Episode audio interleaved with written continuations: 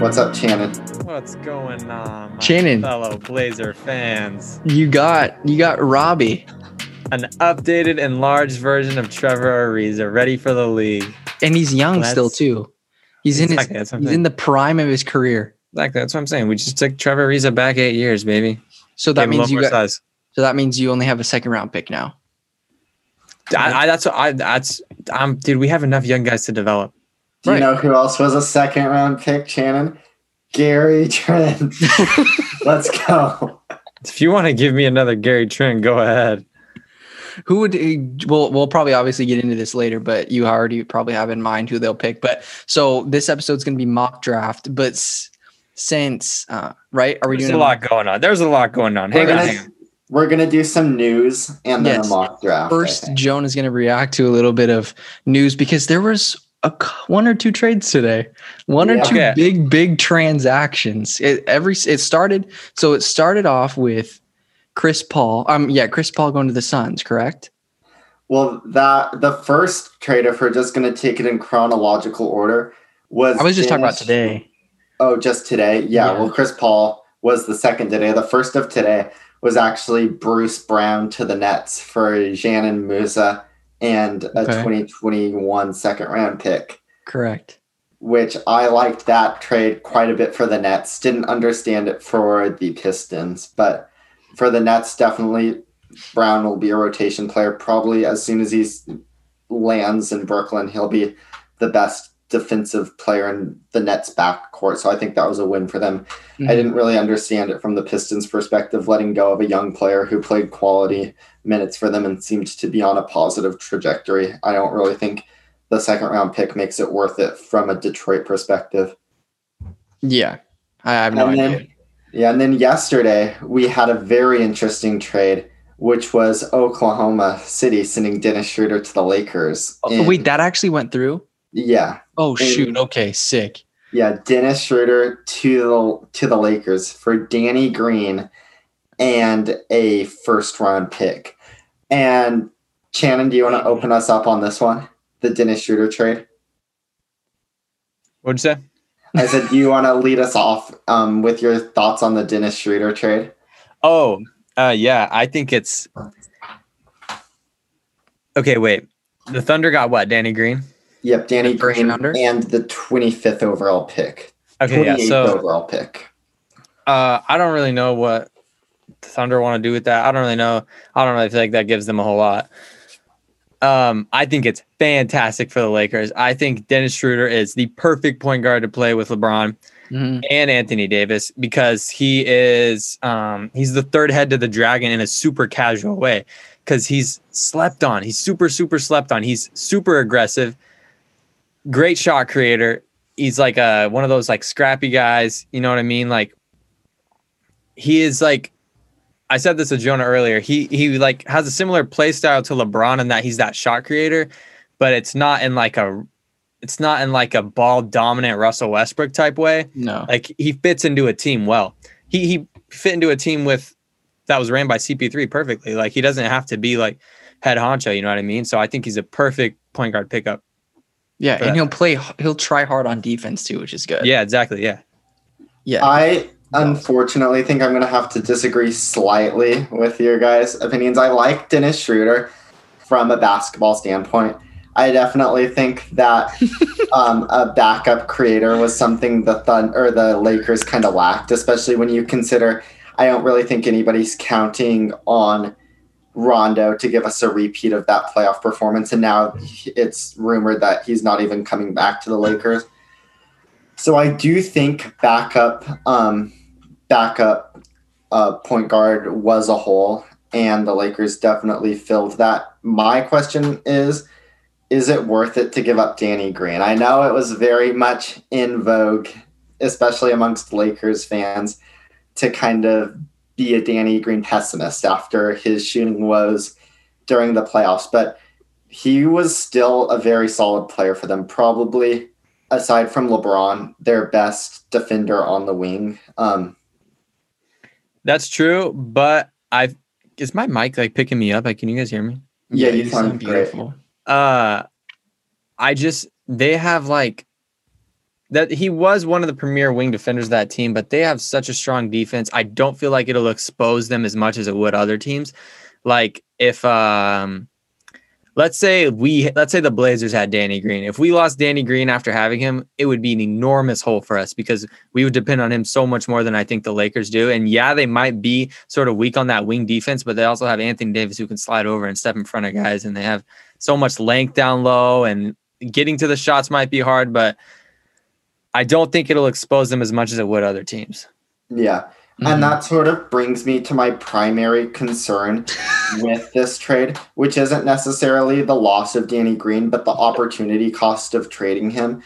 And that sort of feeds into one of my bigger c- concerns, which is just what I would describe as the overall laziness that I've seen out of Rob Pelinka ever since he took the reins of this Lakers team. Like, um, so just the way I like to think about it is I don't think Danny Green is going to finish the year in a Thunder uniform. I think they're Yeah, gonna, me either. I think they're going to be able to find some team to at the very least give them expiring salary and a couple second round picks maybe, if not a first round pick. hmm And so I just have a hard time believing that there isn't one team in the NBA who the Lakers could have traded Danny Green for and gotten a couple expiring contracts and maybe a couple or maybe a second round pick. And then they could have Yeah, I taken think those that's fair. expiring contracts and traded them to OKC and sort of turned it into a three team deal. And Rob Pelinka didn't do that. And instead, he kind of let the Thunder win this trade twice because the Thunder got a first round pick for Schroeder.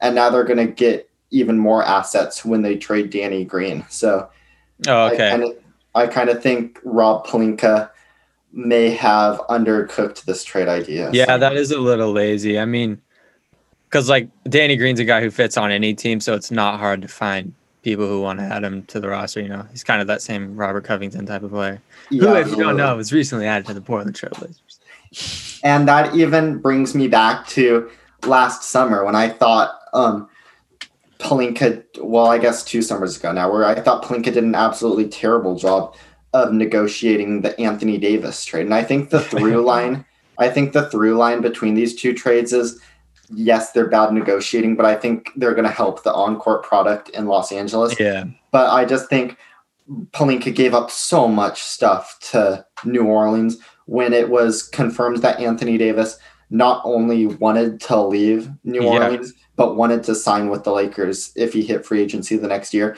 So the Lakers, the Lakers just had so much leverage in that situation, and yet they still basically let David Griffin and the Pelicans name their price for Anthony Davis. I just think Rob Pelinka is probably one of the worst negotiators in the NBA, but I mean, Yeah. he won a championship, so. Facts. So I guess we already touched on the uh, Nets Pistons trade. So I guess that takes us to Chris Paul to Phoenix Suns yeah, yeah. for, Oh, for Kelly Oubre. Was it just that?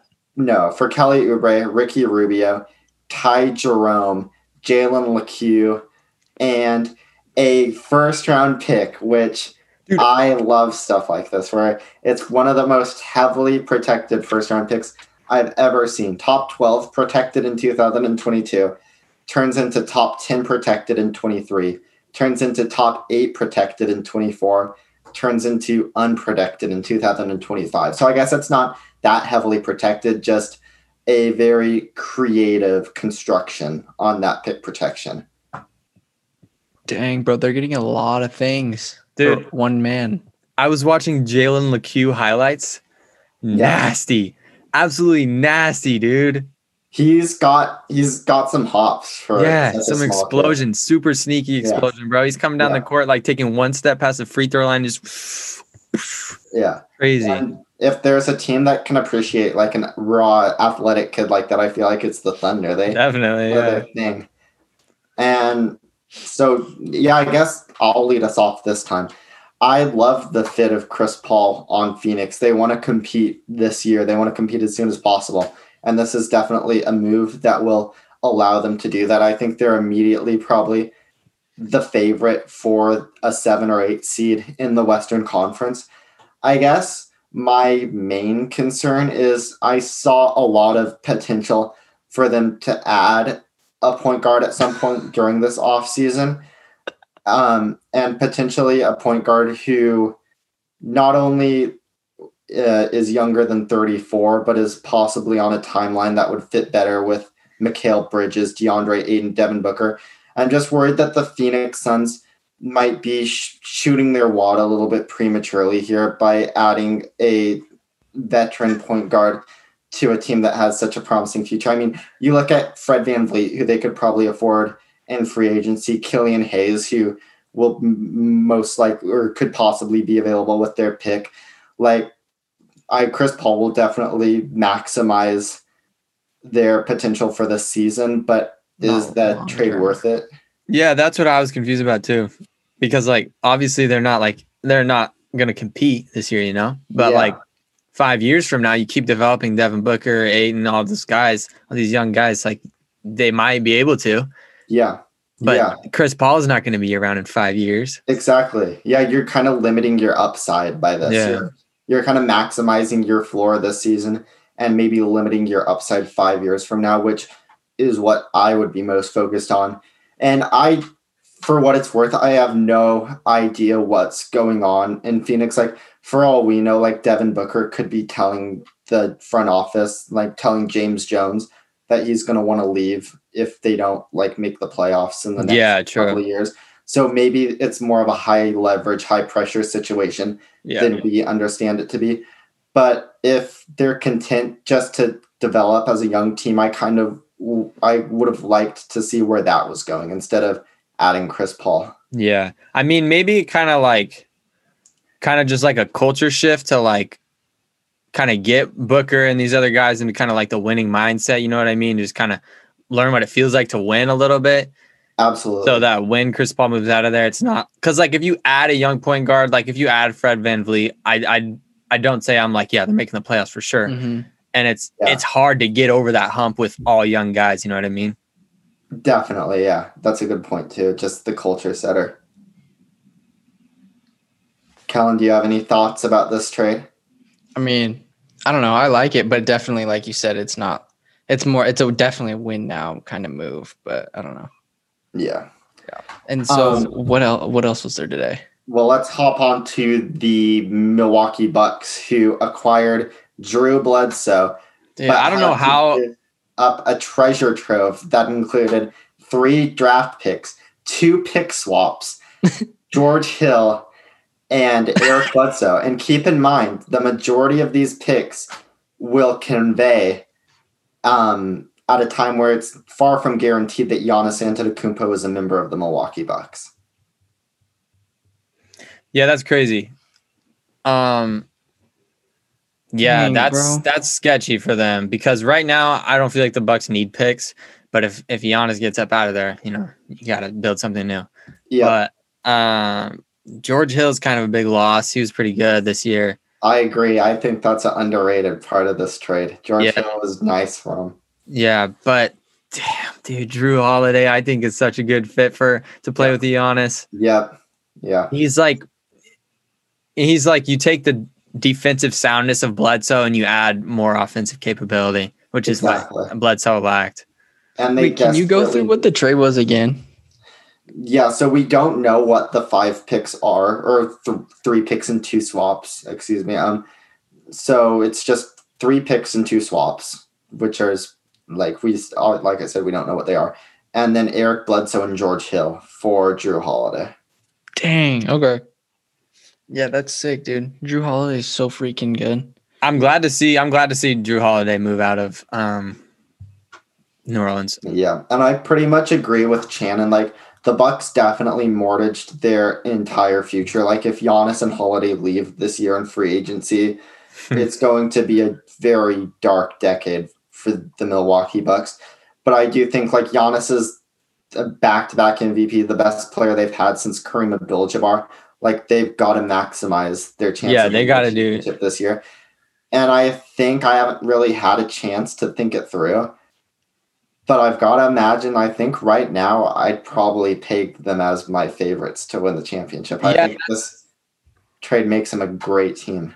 I'm just wondering. I'm wondering if the rumors about the Nets have like played into this to this trade at all. You know what I mean? Yeah. Like if they like Yeah. kind of saw the whispers and they're like, we, we got to make something happen. Like maybe they had like had this like drawn up and they like were just kind of like thinking about it. And then when they saw that, they're like, yeah, we gotta. Yeah, which thank you for reminding me my other outtake of this trade.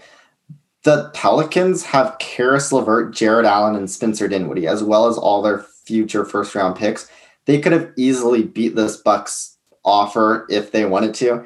And I wonder why they didn't. What could they have been holding on to those assets for? Wait, what do you mean? I'm just saying, I like got maybe maybe a potential James Harden trade in the works. Wait, are you talking about the Nets? yeah, Yeah. Okay. Oh yeah, yeah, yeah, yeah. but yeah. who did I say? You said Pelicans, I think. Oh, the Pelicans. Oh, sorry. Yeah, I meant. and then Nets. and then I was like, wait, did the Nets trade happen or something? I was so. oh no, I was so no, my bad. confused. No, you're Yeah, I meant the Nets. Yeah, the Yeah, Nets yeah. could have beat the the Nets could have beat the Bucks offer for Jrue Holiday. They didn't, so maybe they're keeping their powder dry. If the Bro, James Harden talk so escalates. Is the James Harden thing would that ha- could that happen this year? yeah, Yeah, bro. He Cool. declined two year, like what, 110 million or something like that. He, declined. declined getting 50 mil a year. yeah, the first player ever. So he's he's out of there, dude. He's see you later. He's out of there, bro. It's crazy. We were just talking about Houston. We were like, oh, James Harden's not leaving yet. you KD, know. Kyrie, James Harden. yeah. That's Probably- a scary. That's a scary, scary. And then you have like Caris LeVert coming off the I, bench. I don't know how a winner emerges, bro. There's so many good teams. Yeah. and then I you, mean, and then you obviously have the Heat, which is crazy. Yeah, bro. the Celtics? Yeah, yeah. know. The Celtics are stacked. I don't see the Heat really making too no. strong of a push. Really? Because last time didn't you? Because last time we were talking about this, like Shannon was like, "The Heat are there too, man." Like you never Well, know.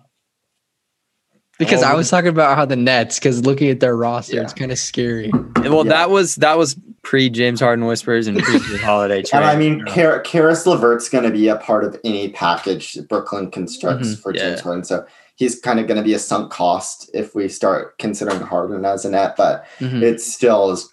I'd watch every player, Brooklyn dude. Nets. I'd watch all of their games. They'd be the most entertaining team that I can ever think of. And so I guess we might as well get to the big kahuna. Robert Covington to Portland for Trevor Ariza and two first round picks. Shannon, what are your, Your thoughts? Portland Trailblazers. Like I said, I think so. I think it's clear that the goal here is to keep going off of the two-headed dragon of Dame and Yeah. CJ. We're not going for a third star. We're going for complementary players who can help them out. And I think that's a good move because we still have we have other fantastic ISO players. We have Melo. I think Rodney Hood is a fantastic mid post player. He's got good mm-hmm. size and he's strong at his position. And now we add this player who's lights out shooter, premier defender. I think I think that's an absolutely perfect move. Um, I I prior to this, I was thinking that I, I kind of wanted to add that third star presence, but I'm happy with this, and I think um, I think it makes sense. And the opportunity cost of trading the pick, I don't think it's too high No, because I know the rumors have been flying that Neil Olshey's favorite prospect in this draft is Jay Scrubb, who will, on all likelihood, be available with our second round pick, number 46. So I think the Blazers can sort of have their cake and eat it too in that sense. I'm going to be very anxious to see what the protection is on our 2021 pick we give up. yeah, But if it's anything like above top 10 protected, if it's top 10 protected, if it's lottery protected, I think this deal is a no brainer for the Blazers. yeah, for sure. I, I And it's I was so excited about getting Trevor Ariza, and like obviously in the back of my head, it was like he's old, you know, like he's mm-hmm. not the same player he has been. But this is like what I wanted Trevor Ariza to be. Yeah. Yeah. Probably one of the one of the better defenders at the forward position. Yeah, I'd say he's NBA. one of the one of the best, if not the best, just like role playing three and D guy in the league right Yeah. now. absolutely. And I remember we watched him play when he was in Minnesota Yeah. in Portland. Yeah. Yes, sir. um, when when you say like trade protect, when you say like protected pick or whatever, is it does everything just depend on how well the Blazers do or how well the other team does? Because like, how does that work? Yeah. So basically, if a pick is top 10 protected, if the Blazers pick is in the top 10, they get to make the pick. and if it's 11 through 30, the Rockets get to make the pick. Mm. And That's I dope don't, that you can do that. yeah, I don't know if it's going to be top 10 protected. I don't know what the protection is going to be, but Got yeah, it. that's sort of the idea with it. Oh, okay. Yeah, I have no idea. But yeah, that's a good pickup. He's so good, dude. Yeah. But yeah, the That's poor awesome. the poor Rockets. They're Yeah. rebuilding. It's so funny, dude. It's so funny. We were just talking about him, dude, and so much has changed. Like they absolutely fell apart in every possible way. Yep. Yeah, definitely. And like I feel like I feel like pieces might continue to move. Like I feel like there's teams who might want to sign a player like PJ Tucker. You know what I mean? Oh yeah, yeah. Especially, I think he's a, yeah he's an expiring contract this year, so there I could for see- sure some teams that I could could see him at. as like a Knick or something.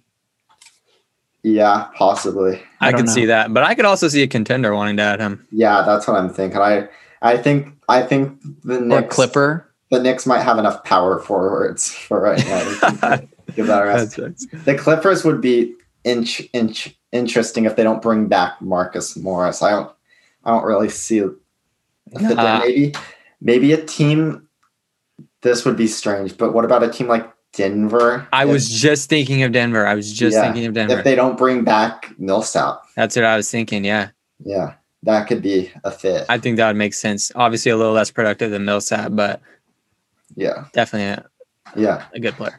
So, are you any thoughts on trades, or are you guys ready to move on to the mock draft, where we will inevitably talk about some more trade possibilities? Um, Not really. I was just such an exciting day, bro. The only thing I'm waiting on is that James Harden.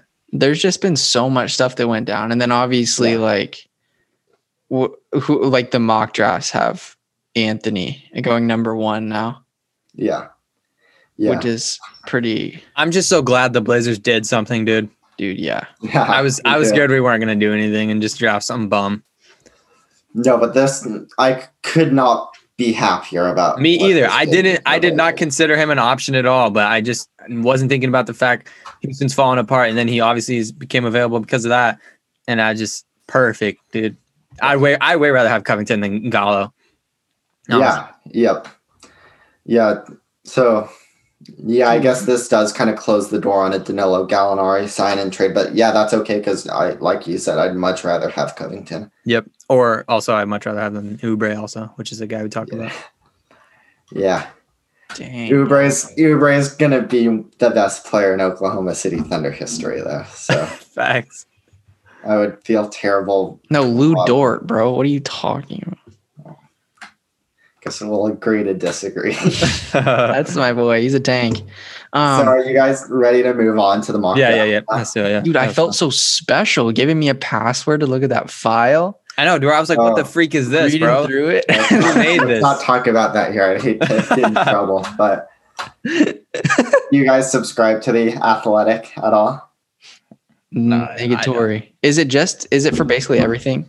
Yeah, it's probably the best sports journalism website in the world. So basically, what they're talking about is the draft preview released by Sam Vecenie, who is probably one of, if not my favorite draft um, analyst, NBA draft analyst.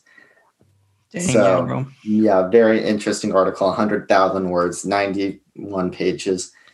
Great read. Um, Yeah, it's so in depth on each guy. yeah, even Tres Tinkle gets his little breakdown. So, um, I guess so. For the draft, I just mock draft. I want to lay down some ground rules. This is sort of a hybrid. I'm going to be making picks, and then Kellen and Shannon will sort of be providing their analysis or some alternative options um, after I make the pick. And so the picks are kind of a hybrid between what I expect teams to do and what I would do if I were the teams. So basically, if intel or rumors are available as to like what direction a team is leaning, or if I can kind of read the tea leaves based off the history of a certain GM as to which prospect they might be more inclined to pick, then I'll go in that direction. And absent of any um absent of any tea leaves to read, I'll just sort of pick who I would draft if I were in that team's shoes. This is kind of a fool's errand because inevitably we'll have more trades in the next couple of days that involve um, that involve first round picks, and I could make some trades just for the fun of it, but that's just kind of gets Let's go, baby. It's trade season. It's so lit. Yeah, so I'm I'm just gonna I'll I'll give my like ideas of certain trades that I think are more possible than others, but I won't make any trades for this official mock draft. But without further ado, should we get on to the first overall pick? I don't. Yeah, I feel like I know who your overall who this is gonna be. That's sick, bro. With the first Wait, how'd you do that? in the 2020 NBA draft, the Minnesota Timberwolves are gonna take Anthony Edwards, a shooting guard out of Georgia. Yes. Wait, so Yeah. what happened? Why why are why is this the move now? It's just better Okay. fit, dude. I thought everyone was saying LaMelo Ball. I thought we were I- I thought we thought it was LaMelo Ball. What happened? I agree with Shannon. I think LaMelo Ball is the correct play here.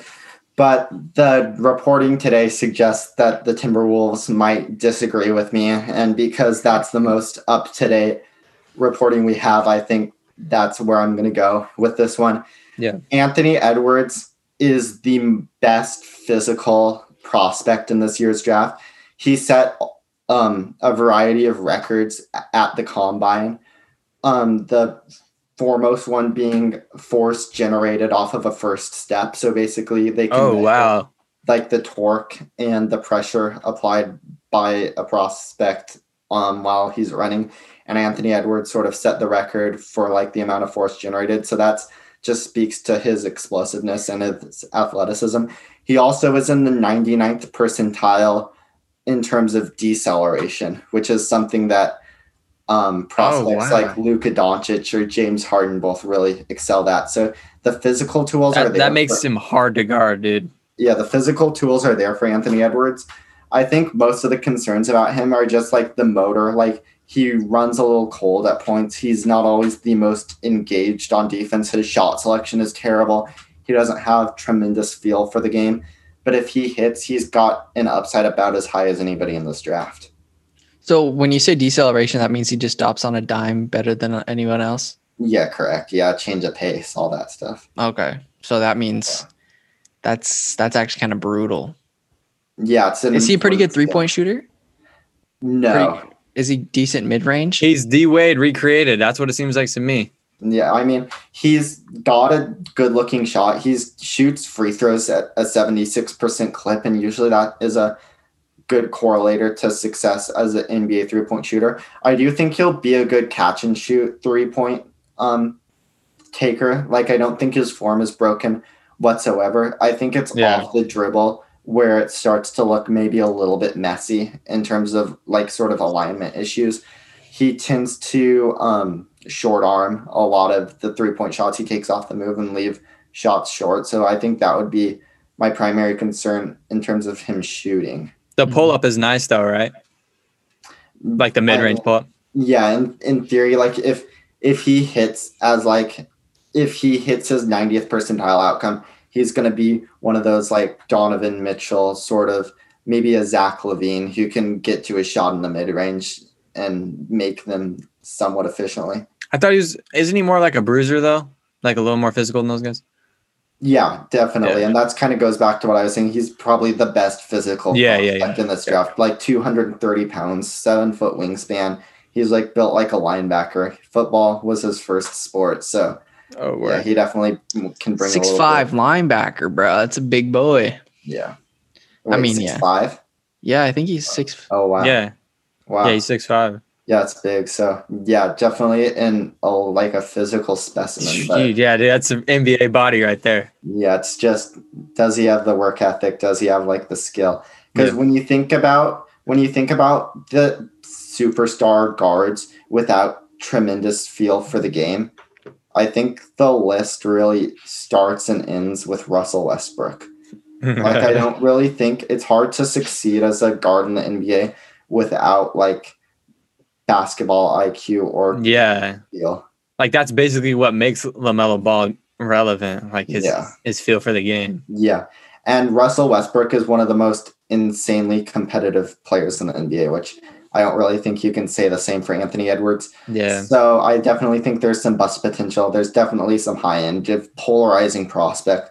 I think I'm maybe a little bit lower on him than what is the consensus.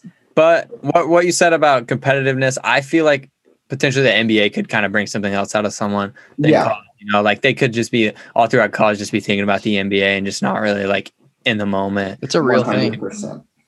And also, I guess this is important too. Keep in mind when I like, I'm by no means a draft expert. All of this is just kind of based on the opinions I've formed from just kind of watching film on these guys and stuff. But I, I'm by no means like um, a talent evaluator or anything like that. So this is. I would say you you are. I would say you are also. I would also say you personal are. opinion.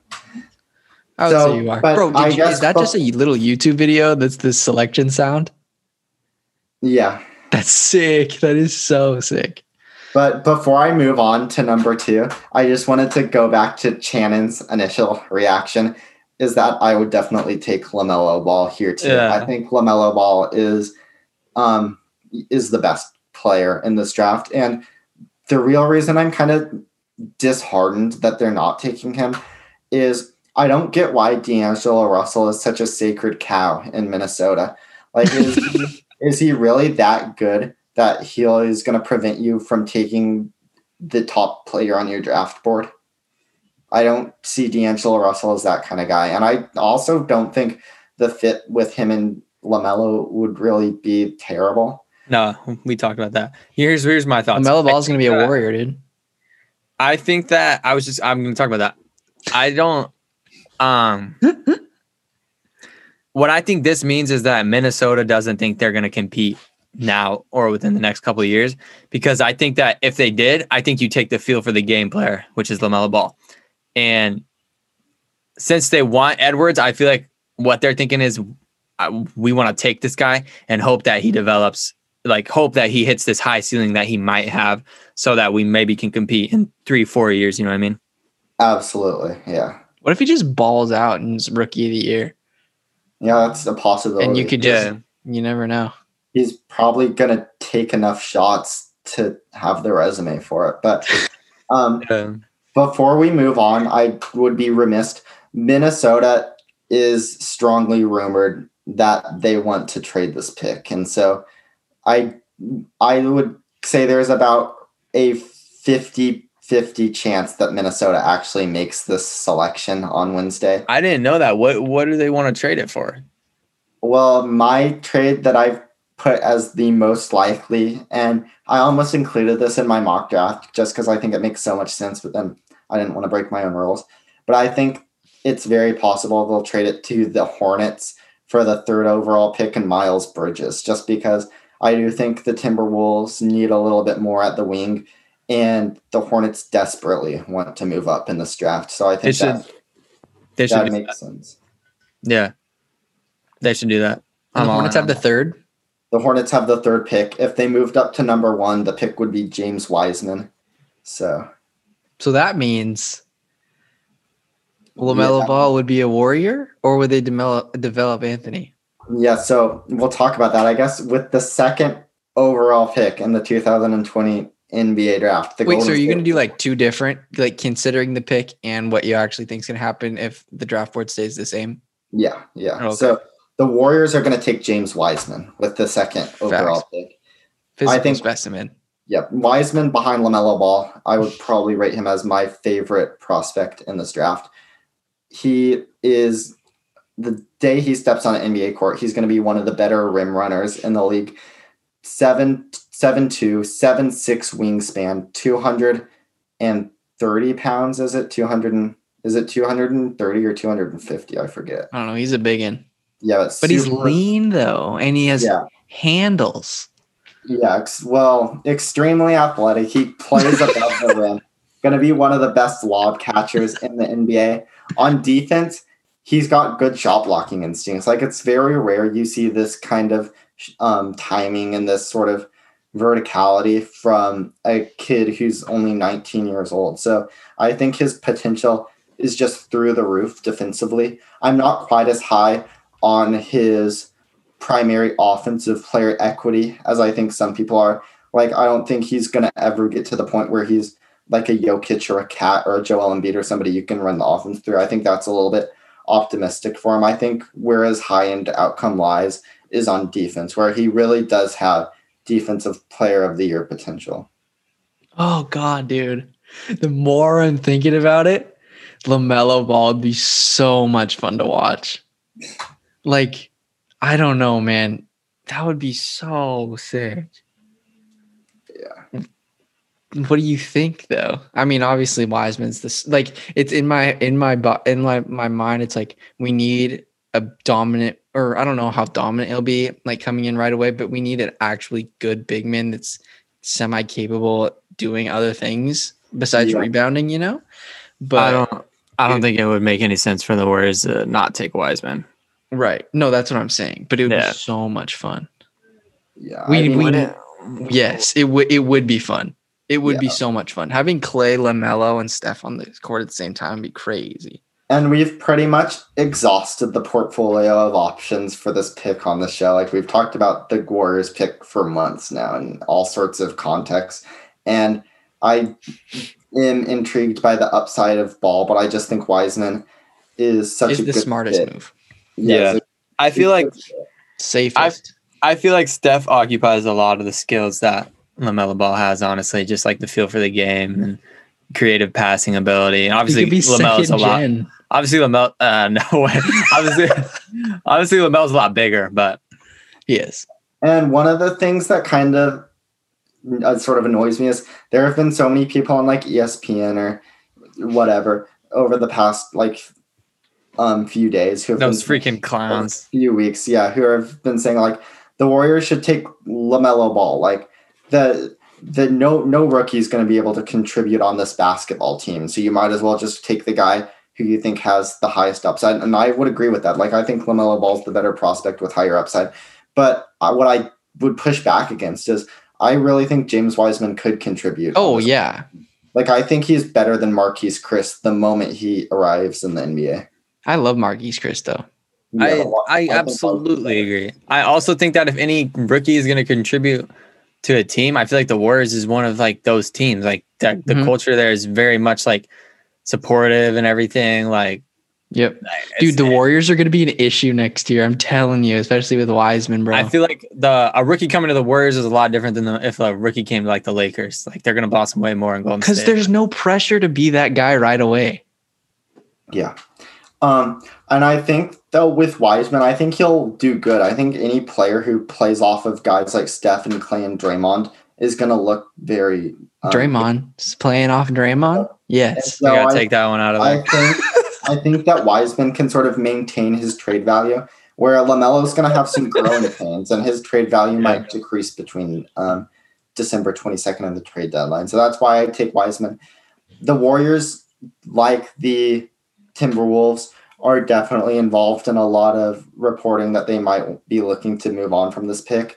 I think if Wiseman falls, if I think if Edwards or Paul goes number one, I think the Warriors will in fact take James Wiseman second overall. I think it gets in- very interesting if the first scenario I talked about happened. If Charlotte moves up to number one and takes Wiseman, and it's just Ball and Edwards left, I I, don't- think the yeah. Warriors seriously consider moving on from this pick.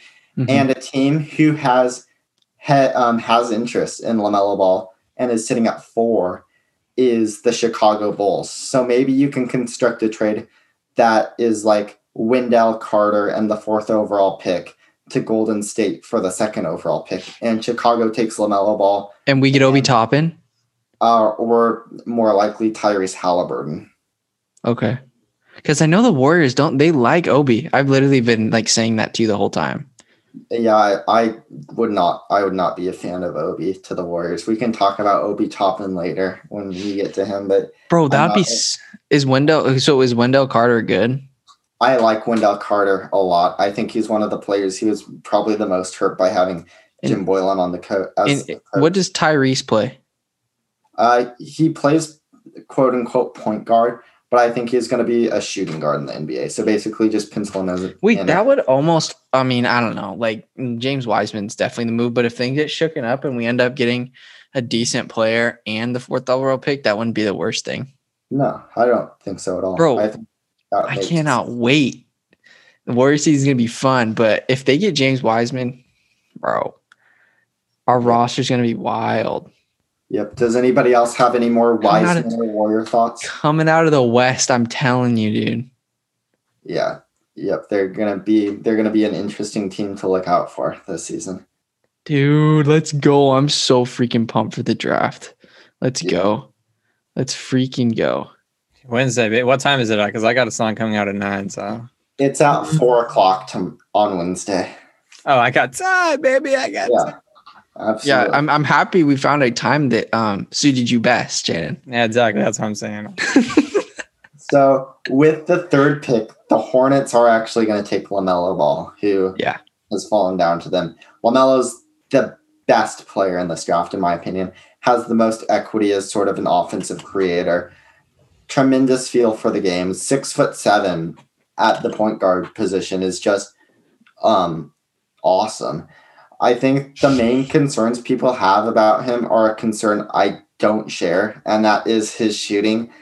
LaMelo Ball jacked up some ridiculous shots that he had no business attempting during his time in Australia, and that caused his field goal percentage and three point percentage to just absolutely tank. He's But not that's going to do that in the NBA. He will. No, he will. No, he I won't. guarantee you he's going to. He probably I will promise a little will. bit, but Yeah, but not. No.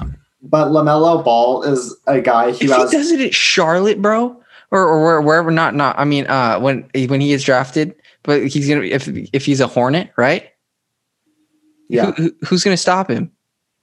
Oh, but he's going to contain himself a little more being in the NBA, bro. Yeah, and I, the thing I'm not worried about though, I'm not worried about his shooting at all because he has great touch. Like he's always been a good free throw shooter. His floater game is ridiculous. Like he takes floaters that are practically three pointers. Like he takes them from like 20 feet out, just rises up for a one handed floater. So his, Dude, like, it's so weird. It's like literally like not long ago at all. I was watching him in high school. I know. And like when yeah. like freaking Lonzo was coming to the league and watching LaMelo pull from half court in high school, pointing at the half court line and everything. Feels like yeah, and that's that's one of the reasons why I feel like there are so many Lamelo Ball skeptics. Is everybody sort of remembers him as that tiny kid with like frosted tips who yeah, just, but he's actually a legit player. he's a legit player now. Yeah. And yeah, I, I I like him a lot. I think his high end outcome is ridiculous. I, I don't think there's a player like Lamelo Ball in the NBA right now. If Yeah. Lamelo Ball can hit his Bro, but Heike, though, if he ends up doing crazy stuff, what player on the Hornets is gonna be like come up to him and be like, bro, you need to chill out, like with him listening? No Nobody. nobody. Yeah. So I mean, you never know. He could be the guy on the Hornets. That'd be crazy. Yeah. Because I mean, he would really. He, I mean, there's obviously good players on their team. Like, to, would they they would they would just keep Terry Rozier, right? It's here Terry Rozier and then um Devonte'. Like yeah, they would just keep him Devonte' Graham. because Yeah, there, there will be a log jam at point guard, but I Mhm. don't think either of those two guys are good enough to dissuade me from taking Lamelo third no, overall. no, yeah, for sure. But would he? Because he's big enough where he could honestly play shooting guard, right? Or would he just be the primary ball handler? And Yeah, he could guard shooting guards for sure. yeah, Yeah. okay. So that means whenever he's on the court, someone else will just have to adjust. Yeah, you can play him with Rozier and Graham. So that's not something I would be concerned with whatsoever. Yeah, he's gonna he's gonna be so good. Yeah. can't So the third overall pick sort of marks the end of the first tier. Like I feel like Yeah. LaMelo, Edwards, and Wiseman are basically guaranteed to go one, two, and three in some order. So now we're in kind of a second tier that I think lasts from the third pick to probably the tenth pick. how many how many picks are we covering? I'm we're gonna do 30, but we're gonna start going in speed mode. Oh, okay. point. So Wait, but we also have to talk about Wait, no, we don't. Never mind. wait, if there's something you want to talk about, we can Wait, no, well, wait, didn't you say something about the Blazer or someone having a second round pick? Oh yeah, we can we can do a like we can just throw out some second round picks at the end. I didn't I Yeah. only did it for the top 30. No, I- yeah, that makes sense. Yeah. Yeah. But Jonah, Yeah. Sorry to interrupt one more time, but it is a possible. Robert Covington, baby. Let's go. It is a possibility though. If Char- if Charlotte moves up to number one, they take Wiseman, we get the fourth or whatever, right? Yeah. Um, they could pick Obi, and then get whoever from the The Warriors, you mean? yeah. Yeah, I would be shocked if the Warriors selected Obi Toppin. Really, I'd be floored. There's the very little chance. very little chance though. No, no chance. sorry, I'm sorry, Colin. I know you want Obi Toppin, but it's not not gonna happen. Okay. They maybe if they traded down like to the seventh or eighth. Where's pick. Obi? Obi, you don't have Obi in your top five. no? Oh, okay. Um, I, the Warriors have been linked to Avdija and to hmm um and to Halliburton, so I would definitely say they'd be more likely to take those two because we're gonna have a chance to do a live reaction on the show right now. The Bucks are going to trade Ersan Ilyasova, DJ Wilson, and Donte DiVincenzo as part of a sign and trade to the Sacramento Kings for Bogdan Bogdanovich. What? Wow. So Donte's no longer a buck. No, no longer a buck. Wait, can you Ah, give me a little, little insight on Bogdan? Yeah, so Offense. He's Yeah. got a freaking strap on him, knockdown shooter. Yeah, so I guess they're looking for like some sort of release like Bogdanovich, which I definitely think is going to be something that will help the Milwaukee Bucks coming off the bench. I assume now. Um, yeah. yeah, I think Well, I mean, they got to play offense like the Nets. Like they have to keep up with them. Yeah. And I But guess, dude, giving up DiVincenzo, and I don't know.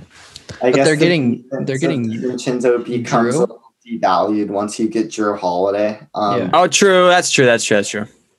Yeah, but that's interesting. I think Bogdanovich is an underrated defender, but by no means um an off-ball hawk in the same manner of a Donte DiVincenzo. Yeah. I'm gonna have to think about this one a little more, but I mean, it's a good move. I think for the for the Bucks. A- No, yeah. It's obvious they're trying to. They're trying to get. They're obviously trying to put together a run and trying to get Giannis to stay. I think. yeah, I actually, yeah, I think this is a good move because when you're considering the best player they're giving up is Donte DiVincenzo, Yeah, and that's they're true. not giving up any picks, and you, Bogdan Bogdanovich is a solid player. So I actually really like him a lot. I like. I think I like it for um, Milwaukee. Yeah, it makes sense. They they need they need a little more offense. I think so. Yeah. Wow. Milwaukee is getting heavily involved. Dude, I, I know I'm just waiting for the Brooklyn news. It's I feel like it's inevitable. yeah. Yeah, that's This the con- domino that I think. What will Harden's contract look like? Because they already have a few, a few big like money guys. Yeah, I mean Harden's just another supermax contract that's going to get added to it, and that's actually another thing I wanted to hit on, which is appropriate because we just touched on the Warriors. Like, yeah, Harden's a thirty-five percent supermax guy, so extreme another another very lucrative salary being added. But the big news that came out yesterday or last night in terms of the NBA luxury tax, which is going to significantly shape the way I think Brooklyn and Golden State are going to spend, which is we knew that these um, tax payments would be reduced proportionally to the decrease in basketball related income. But I kind of assumed it would be um, 75% of the full tax bill, but it's go or not 75. I just assumed it would be taken off of the full tax bill, but it's actually going to be taken off of the salary pre-tax. So basically, the way I like to think about this is if you're looking at a like a loan, the the um No. Yeah, if you're t- thinking about a loan, the amount that the reduction is going to be taken off the principal amount of the loan instead of like the amount with the interest added. And so if you take if you reduce the principal value of the loan, that all of a sudden makes the interest a little bit like less scary. And so I think that's going to make spending deep into the tax more palatable for teams like the Nets and Warriors. Yeah. So yeah, for what it's worth, I don't think that's probably interesting to very many people listening to the show, but O- Obi Toppin's good. yeah, well, Obi Toppin's good, bro. I'm watching highlights right now. we'll Let talk about. You we'll look talk about- good in yellow. let it blue, let it go, blue. bro. Let it go. Why can't it happen? Other a lot of a lot of mock drafts have him on number going four. Well, Nate, uh, eh. with the fourth overall pick, I think the Bulls. Uh, I'm not too out of line here. It's I- plausible. I don't. I yeah, maybe, maybe. I think they would be a mistake, but we- or I'm gonna talk about Obi when we get when we get down. when we get to him at seven or eight. With the fourth pick, the Bulls are going to take Tyrese Halliburton. He's a guy I've talked about on this show before. I think he has one of the highest floors in the NBA draft, sort of a combo guard, elite um off ball defender, kind of a shark playmaker sort of guy. Um very high IQ, very good feel for the game. He doesn't have, I don't think, very much um, primary creator equity just due to his lack of athletic burst and not an elite uh, handle. So very little creation. He has a tough time creating advantages or getting separation from a defender, but he's one of the better shooters in this draft. I think he's going to be a 40% NBA three-point shooter. Got he's got touch that's going to translate and he's got distance that's going to translate to the three-point line. So yeah, I just think a very solid almost like a 3 and D combo guard who can play off ball, knock down shots and be a disruptor defensively. Bro, there is a picture on ESPN on their Instagram with Jrue, Khris Middleton, and Giannis, and that's scary. Yeah, it's a scary team. And I do think that Tyrese is going to fit great on the Bulls next to Coby and Zach LaVine, who both like to have the ball in their hands. It's been rumored for the past week that Arturas Karnisovas wants to draft a guard, which Tyrese Halliburton is. And yeah, I just think this pick makes a lot of sense for the Bulls. Halliburton is a very high character kid, going to be a great ad for their locker room. So I just yeah, I think I like this a lot for him. It sucks. I need to go. I need to whip out our chart here because I I, don't think know. they My, need some high character. You feel me? Hmm. What? I said I think they could use a high character guy. Oh yeah, definitely. Who who can you know? But yeah, I guess do it either of you. I mean, yeah, like I said before, the Bulls have been. It's been rumored that they want to move up to number one, or at least to a position to draft Lamelo Ball. But if they stay at four, Tyrese is a great ad. Any Halliburton or Bulls thoughts before we move on to number five? I don't. I don't know anything about Halliburton. It's, oh, that's the Tyler Bands. Tyler Bands. but the Bulls they needed shooting, right? Wasn't that one of the main I- things we th- talked about, or no? Yeah, I don't. I don't really see shooting as too big a need for them. Crap, who was that that we were talking? I, I, sorry, my bad. Yeah, I might have been the Knicks. We definitely thought the Knicks needed shooting. And this is one thing I wanted to touch on for the Bulls too. I think they kind of telegraphed this draft pick today when they didn't extend the qualifying offers to Kris Dunn or Shaquille Harrison. Both of them are sort of combo guards who are more defensive oriented. So by letting go of those two guys, you can kind of infer that they might be opening up a role in their rotation for Tyrese Halliburton, which I think would make a lot of sense. But Yeah. that's just total speculation by me. So, No, I think that makes sense. What, what was that? What was that? so with Wait. the fifth overall pick, the Cleveland Cavaliers are going to select Deni Avdija, forward from Israel. Oh, the Israel guy. Wait, who's Tel selecting them? The Cavaliers. He's 19. Irrelevant, bro. Who are the Cavaliers? Collin Sexton, stare down guy. That's all they got. Yeah, so Deni Avdija is actually a prospect who I don't care for. I think people are very excited about oversized European ball handlers right now in lieu Yeah. of Luka Doncic.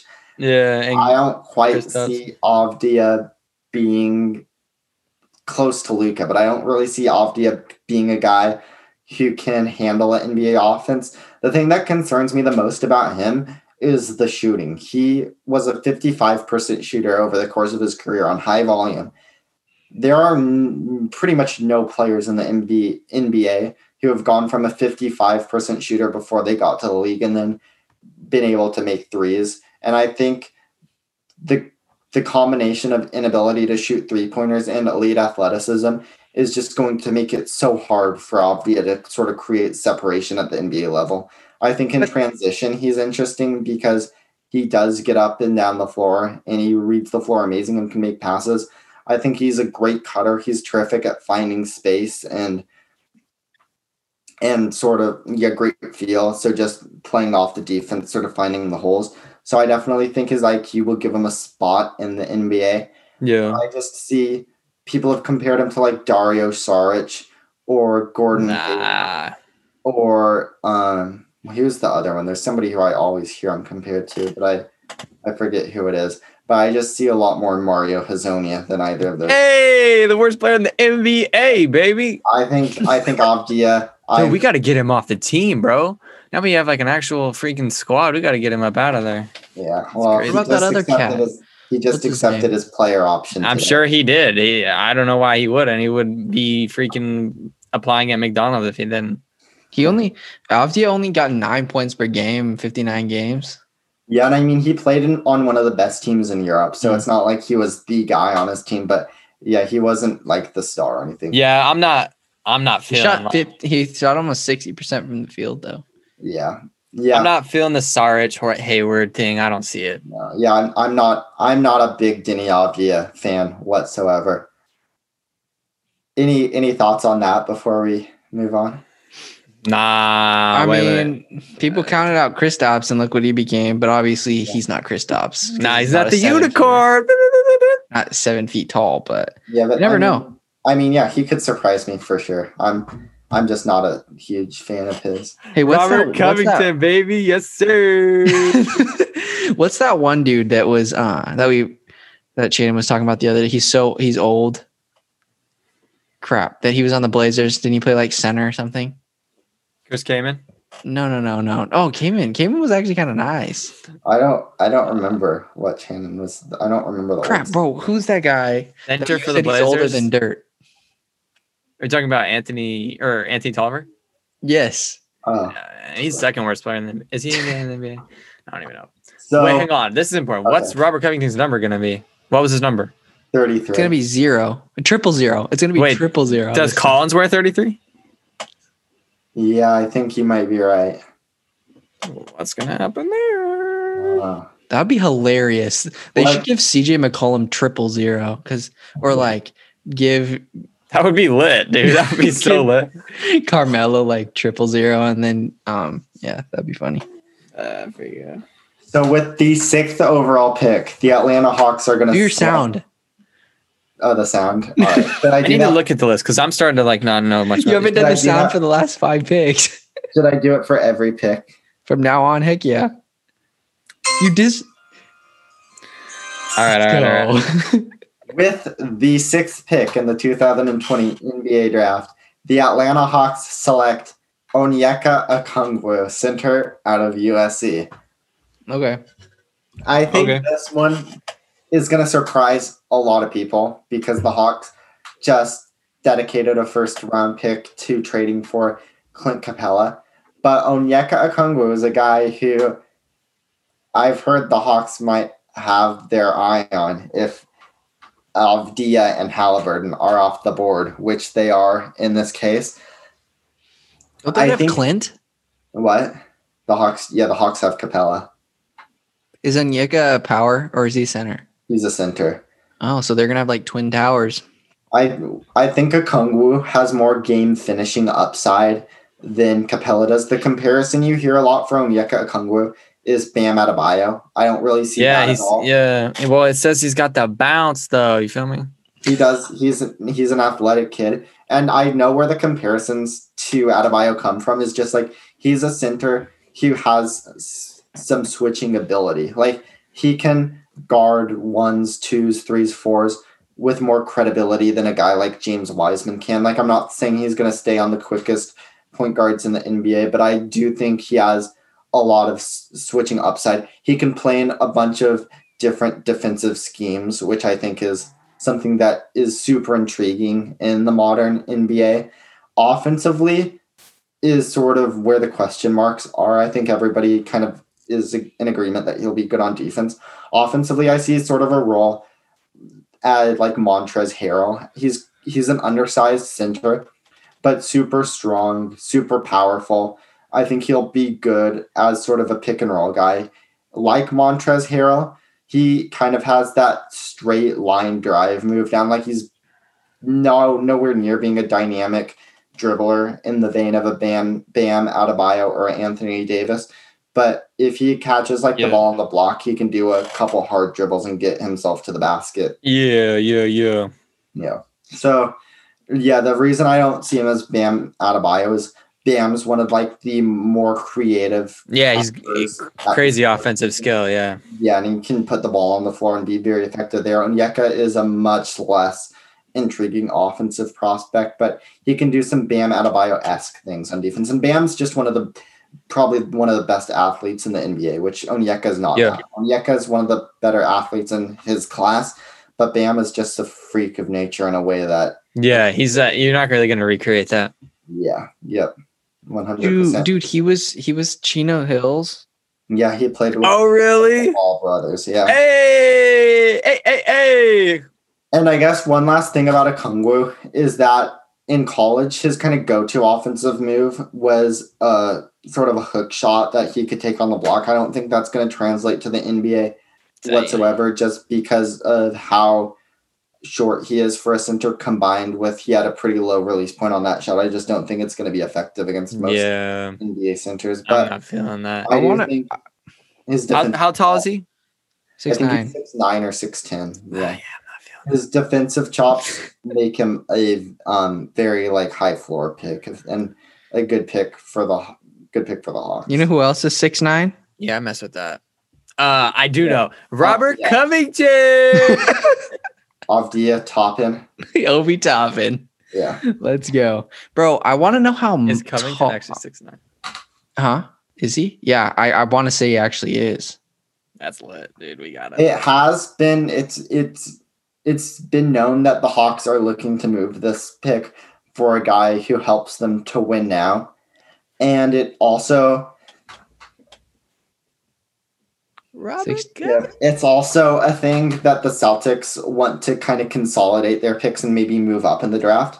I think Onyeka Okongwu makes a ton of sense on the Celtics roster. Oh, freak yeah, dude. A So what if we saw a pick a trade that was like Gordon Hayward's expiring contract Get him and up out of there, bro. and the 14th pick in the draft and the 26th pick in the draft and the Celtics would get in return the 6th overall pick. I think that trade makes sense for both teams. I think Yeah. Gordon Gordon Hayward would be interesting on the Hawks. Yeah, the Celtics they need a center.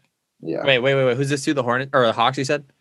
Yeah. Yeah, that makes sense, dude. Freak yeah, sign that thing, bro. Get Hayward up out of Boston. I don't think that works. Yeah, I don't I don't think so either. I think I think could have Hayward- his I think it was a good idea. what? His numbers could potentially explode in Atlanta. Yeah, well yeah, that's true. Yeah. What were you gonna say, Shannon? Oh, I just I think the Hayward thing made sense at the time, Yeah. or like it was a good idea, but it just didn't really work. Yeah, he's just kind of been snake bit with bad luck. yeah, in yeah, yeah, Boston. Yeah, yeah, yeah, yeah, Any last thoughts on the Hawks or Kungwu before we get to the seventh pick? Um, no sir. Robert Covington. Yes, sir. I can't wait for the NBA to start. He's gonna get locked down, dude. Draymond stuffed. James Wiseman. Hang on, what did you just say? Draymond's gonna No. Robert Covington is gonna lock down Draymond Green, dude. Are you freaking lock me? down Draymond Green. Are you Okay, you actually me? don't have to do that. I forgot. You don't No have to do that. He's not gonna get the ball. No one guards it up. Draymond Green. You just ignore him because he doesn't actually matter. But No Robert talks Covington about lock Draymond. Green running the point guard though. because he's not good at it. Anyways, All right, who's number seven? With the seventh pick in the NBA draft, the Detroit Pistons select Patrick Williams, forward out of Florida State. who the ah. freak is that, bro? Hang on, I gotta get. One of the hot rumors. I going hate how I have to log in every single now. time. I know. One of the big rumors going around at the moment is that the Pistons have actually promised Patrick Williams. I can't speak to Ooh. whether or not this is true, but I do like Patrick Williams' upside quite a bit. He's a huge kid. I think he's like 6'8, 225, just very very big. It look he has the frame where you can add on even more muscle, which I think is a big thing. He's very aggressive in passing lanes, sort of an off-ball disruptor. Um, What's his cat's name? Patrick Williams. He's number He- nine on this thing.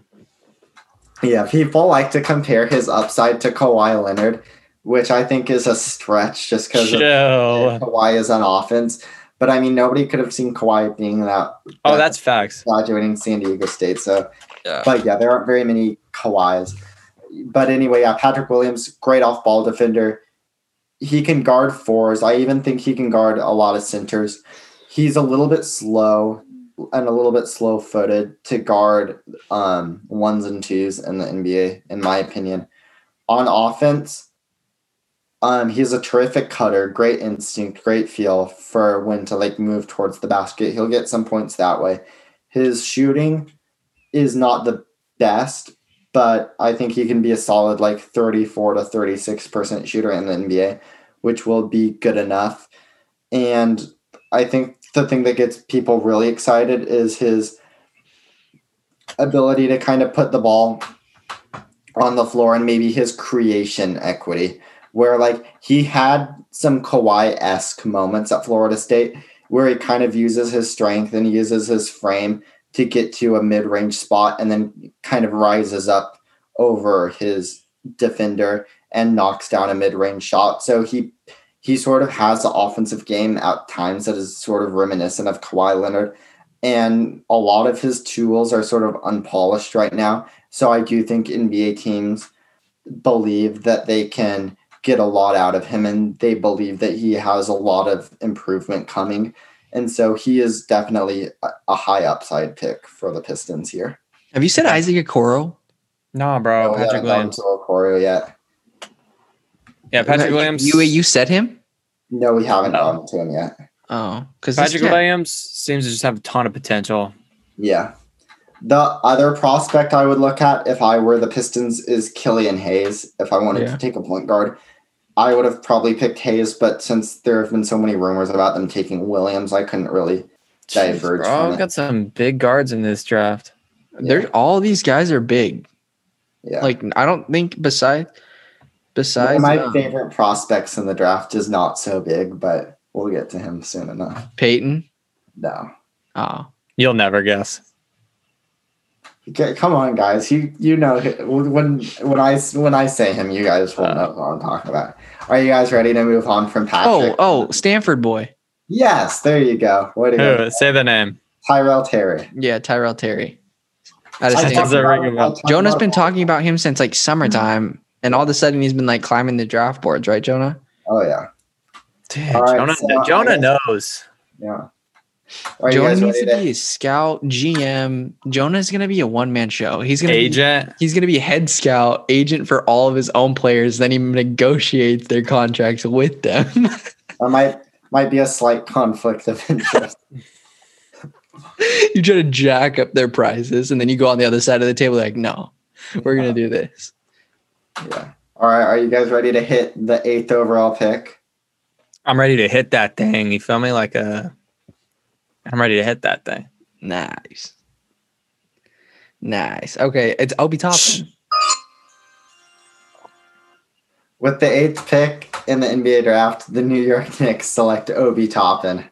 Warrior baby. Let's go. No, we're talking about the New York Knicks.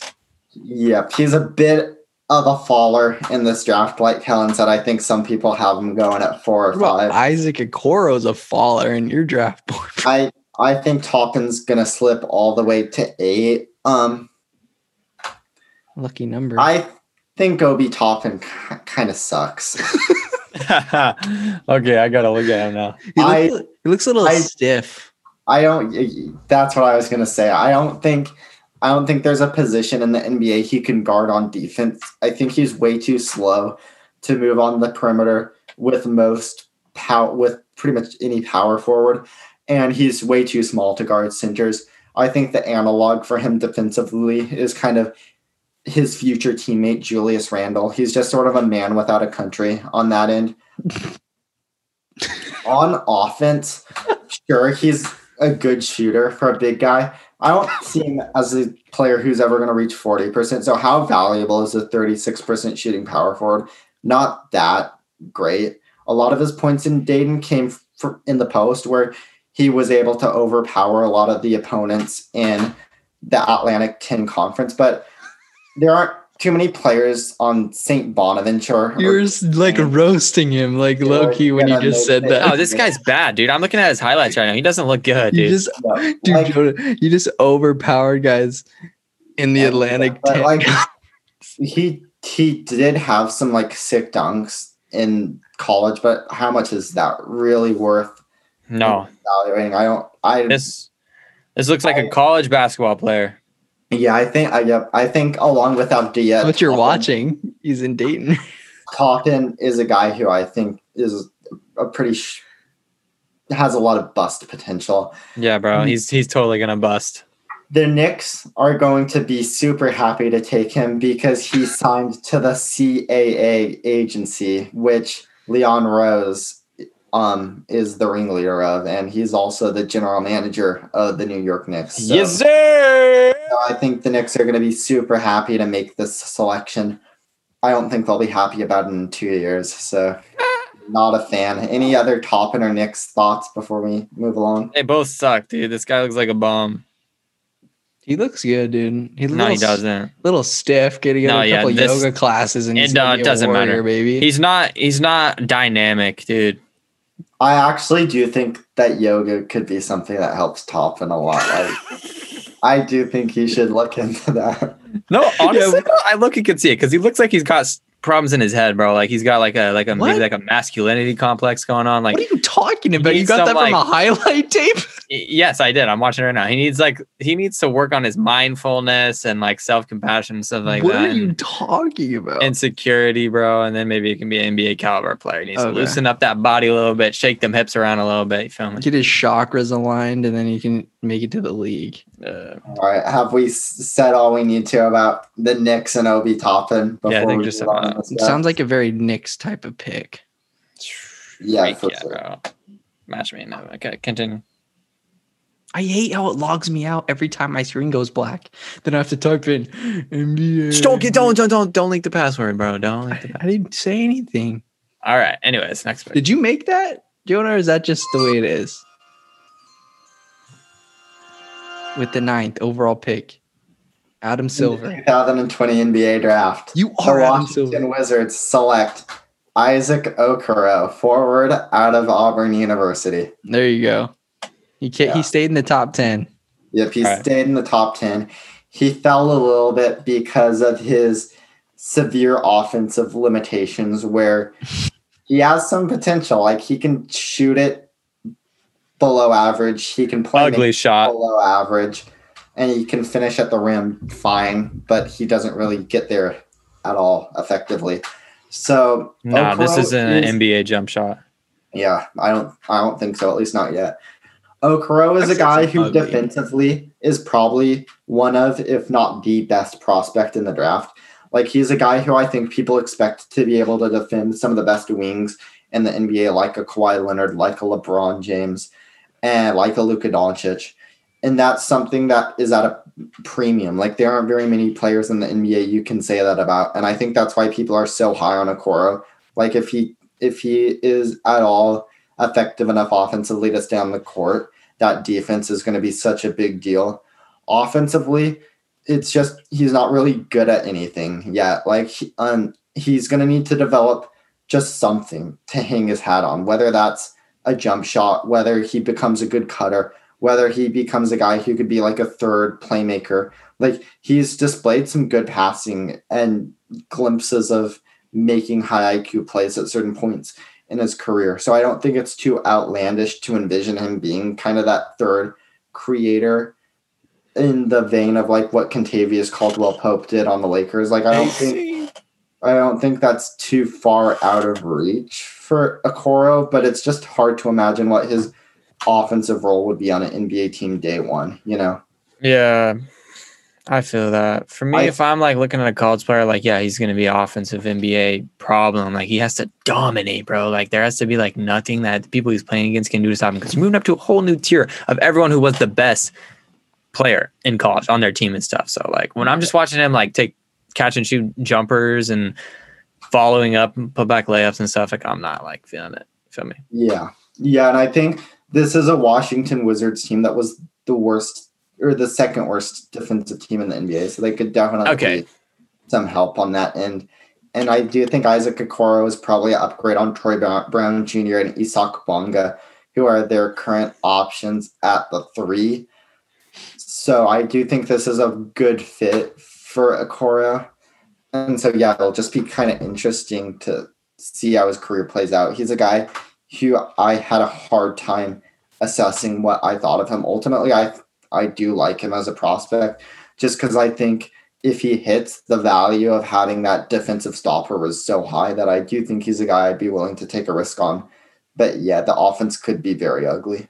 Yeah. Jonah, Mhm. this could just be like a stupid observation. I could sound like a dummy like usual, but are have there are there like more players coming out of the SEC besides like Kentucky that are like pretty good? Because I feel like I don't remember a lot of guys coming out of the SEC.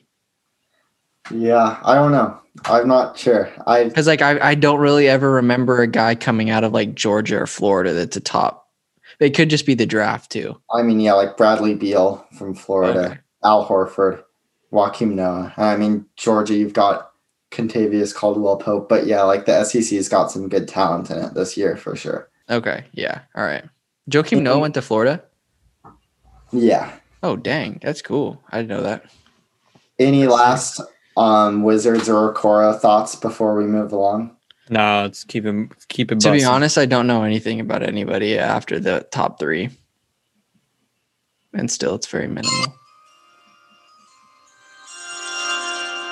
With the 10th pick in the 2020 NBA draft, the Phoenix Suns select Killian Hayes, point guard from France. Cholet. Killian Hayes, I want I want to like him. Like there are a lot of guys, a lot of people who I have a lot of respect for who love Killian Hayes. And I've watched a ton of Killian Hayes film and I just have not been able to see it with him. I don't like him too much as a prospect right now. And I know like you people are probably thinking if they're listening to this, like the Suns just traded for Chris Paul. Do you really think they're gonna draft another point guard? And I definitely think they will because a, they traded away Ricky Rubio, and B, they traded away Ty Jerome, who is probably at the most upside of any of their young developmental point guards. Um, Elie Okobo is non-guaranteed. Who knows if he's coming back? Jevon Carter is a restricted free agent. I definitely think that in some way or another, the Suns are going to be looking for a point guard in some capacity this free agency. I think Killian Hayes is a guy who does have a lot of upside due to his size and his shooting potential as a primary offensive creator. Yeah. The reason I don't like Killian Hayes from the film I saw is just I have a hard time seeing how he's going to create advantages at an NBA level. Like, Yeah, that's what I'm seeing too. Yeah, oh yeah, yeah. Like the like the step backs when he hits them are impressive, but he wasn't wasn't at all accurate with that. He he's a genius playmaker out of the pick and roll. Like he's Yeah, he has very high intelligence for a kid his age, but he's not athletic, so that's no, hurt him quite a bit. He cannot go right at all. He only dribbles with his left hand, so I think that's very predictable. So a guy with a predictable sort of bag of tricks and no athleticism, I just think he's gonna yeah, have, that's tough. he's gonna have a very hard time beating NBA defenders. So I think Yeah. he could be a capable sort of backup point guard for a lot of his NBA career, but I don't really I don't really see him being a star the way Mhm. some people do. I don't, I don't see him starting ever. Yeah, I'm a little bit lower than the consensus on Killian Hayes. So that's about all I have. There's just too many good types of point guards, like athletic ones or crazy passers, crazy shooters. Like Yeah. you can't LaMelo just, Ball, LaMelo Ball, LaMelo Ball. Um, Now how that- many players are in the NBA, Jonah? well, 30 teams. Each team can have 15 players on their roster. So like 450, I guess. Yeah, that's why I thought there was like 500 ish. Guess how many S- guys are there from the SEC out of the 450? 60. 73. 73. Wow. Yes. Yeah, majority are majority are from Kentucky, Tennessee, and Florida though. Yep. Very well represented. Um, now that we're outside of the top 10, I guess we'll go a little bit faster. With the 11th pick, the Spurs are going to take Sadiq Bey, who I think is one of the most polished 3 and D guys in this draft. 6'8, um, very big frame, great positional size, was a 40% three-point shooter at Villanova. Smart player too. He keeps the ball moving on the offense. He's one of those two dribbles and a good decision guy where either he'll shoot it or he'll keep the ball moving to the next open man. So I just think he's one of those plug and play guys like a Robert Covington who will be one of the better 3 and D players in the Who's that? NBA. Robert Portland. Who does Robert Covington play for? Portland. Oh, We're calling him Robert Portland now. Robert Portland. Mr. Bobby Portland. Robbie Portland. Yeah. Yes. sir. All right. So at 12, the Kings are going to take Devin Vassell. Vassell, another 3 and D prospect, a little bit more athletic than Bey, a little more upside with his dribbling. He puts the ball on the floor a little bit more often than Bey does. The concern that's really arisen with Devin Vassell in the past month or so is with his jump shot. There was a video of him that kind of surfaced on Twitter where he was working out with a new trainer and his jump shot, which allowed him to shoot 40% from three at college at Florida State, all of a sudden looked completely different. And he was like catapulting it from behind his head. I gotta see this. What's his name? Devin Vassell. Just search Devin Vassell jump shot and it'll come up. And I think that kind of made NBA teams very nervous about him. all of a sudden, a little bit gun shy. I Devin Vassell came out in an interview and said he was just joking around in a gym when he was doing that. So I hope he got a good laugh out of that. Sounds joke. like bad cap to me. yeah. It's, I hope he enjoyed that joke because it's probably going to cost him upwards of a million dollars. But um, I still have. I he was still, still have drilling him though. yeah, I still believe in him. I think he's going to be a solid player. I don't like him quite as much as Sadiq Bey, just because I think Sadiq Bey's size and strength m- makes him uh, like a higher floor player. But I think Vassell um, has a higher ceiling because he's already shown he can do some stuff off Yeah. the bounce. It seems like bad cap to me, bro. He's got. He's like they're in a drill. He's not just like shooting around. Yeah, exactly. That's what I thought too. Like, why would you mess around in a drill like that? He But still drilled it though. yeah, I it doesn't matter. The mechanics were a little ugly there. But he still made it though. And no, it doesn't matter. He still made it though. At 13, the Pelicans are going to draft a guy who you really can't question his shooting at all, and that's Aaron Nesmith. The probably one of, if not the best shooter in this draft, shot 52% on over 100 attempts last season at Vanderbilt. So he's just a sniper. I love Aaron Nesmith. I like him more than Bey or Vassell. And the reason I like Nesmith so much is that at off at Vanderbilt under coach Jerry Stackhouse, the Commodores ran a very NBA esque offense where they had a lot of off ball screens, a lot of movement. And so Vassell took a lot of three pointers that are similar to the looks he'll be getting at the NBA level, where he'd come off a pin down or off of even like an elevator screen. Like they took some plays that seemed like they were straight from the Golden State Warrior playbook. And Nesmith excelled at that. So I think he's going to be well prepared for what he sees day one in the NBA. I would steal stuff from the best franchise in basketball too. Yeah, and he's got good positional size. He's he's not particularly quick on his feet or athletic, so I don't think he's going to be a plus defender, but I don't think he's going to be a defender guys pick on. So I would not be worried about that at all. Yeah, lights out shooter. So I have him going 13 to the Pelicans. It's I mean, yeah, it's going to be very important to add shooting around Lonzo and Zion. And so this is a step in the right direction. Another guy who I'd look out for here with the um, Pelicans pick is Jalen Smith. When we did the Pelicans preview, I mentioned how important it would be for them to get a center who's also a floor spacer.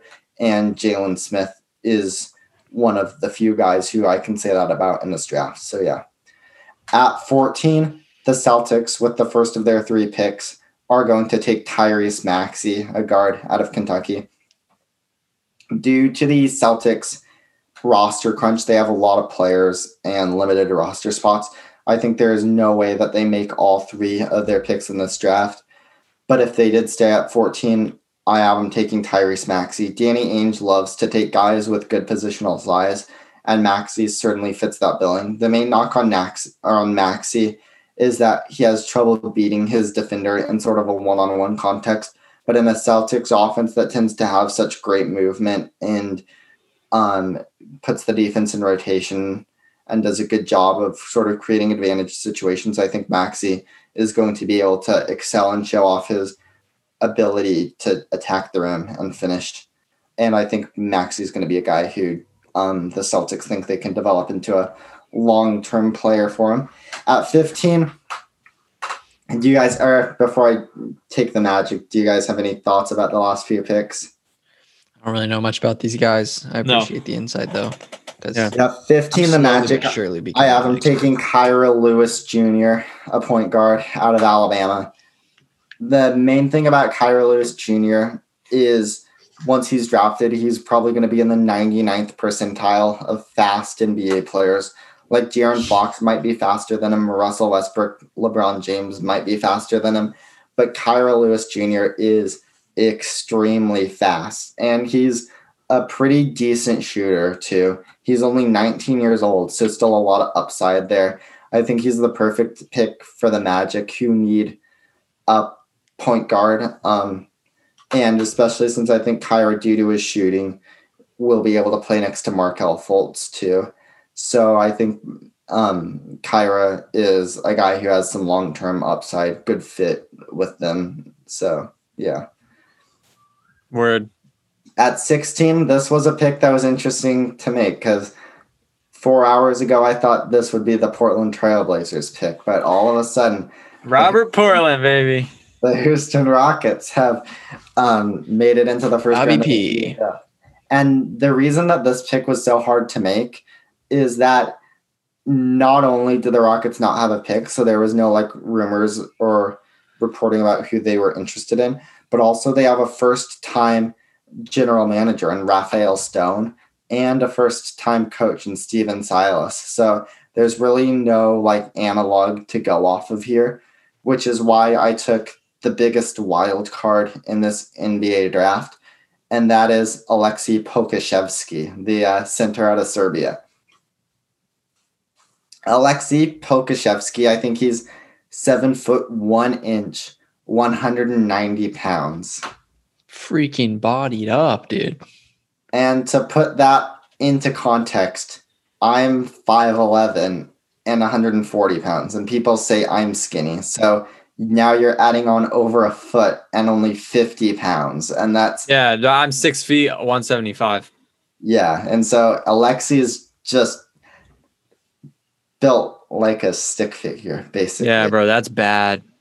But if you go watch his highlights, he dominated the league he played in, which Really? That's dope.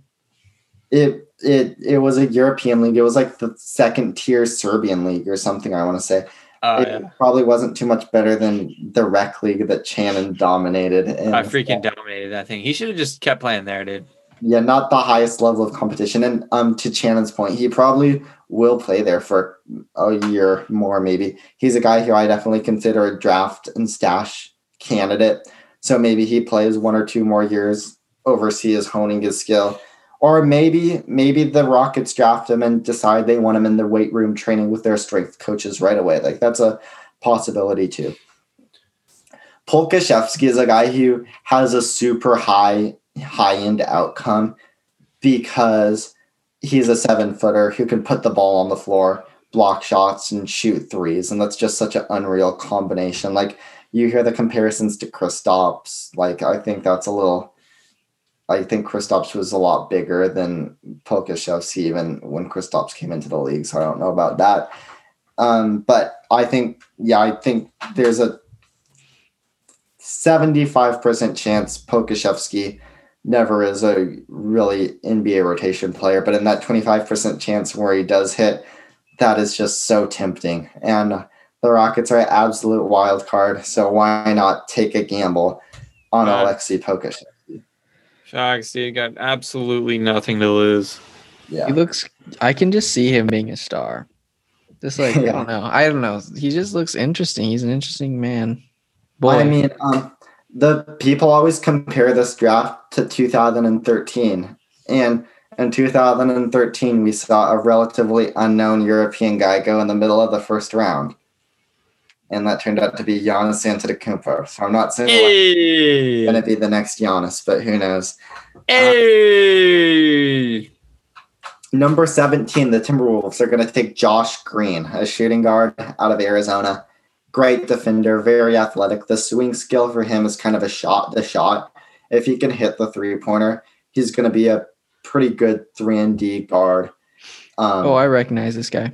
yeah, he's he's got good cutting instincts too, very athletic. So he's definitely a guy who I think could outplay this draft stock. I think the main concern is just like if the shooting doesn't come around, there's not a lot of space in the NBA for guards who can't shoot. Ooh, so didn't yeah, he kill the. Beeves this last year?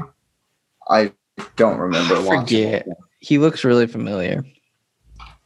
At number 18, I've got the Mavericks taking Desmond Bane, the forward or the wing out of Texas Christian. Desmond Bane, on the other hand, is a guy who there are no concerns about his shot. Well, there might be some, but not because it doesn't go in. Over his career at TCU, he took, I think, over 500 threes and he shot at above a 40% clip. So he can keep the lights out.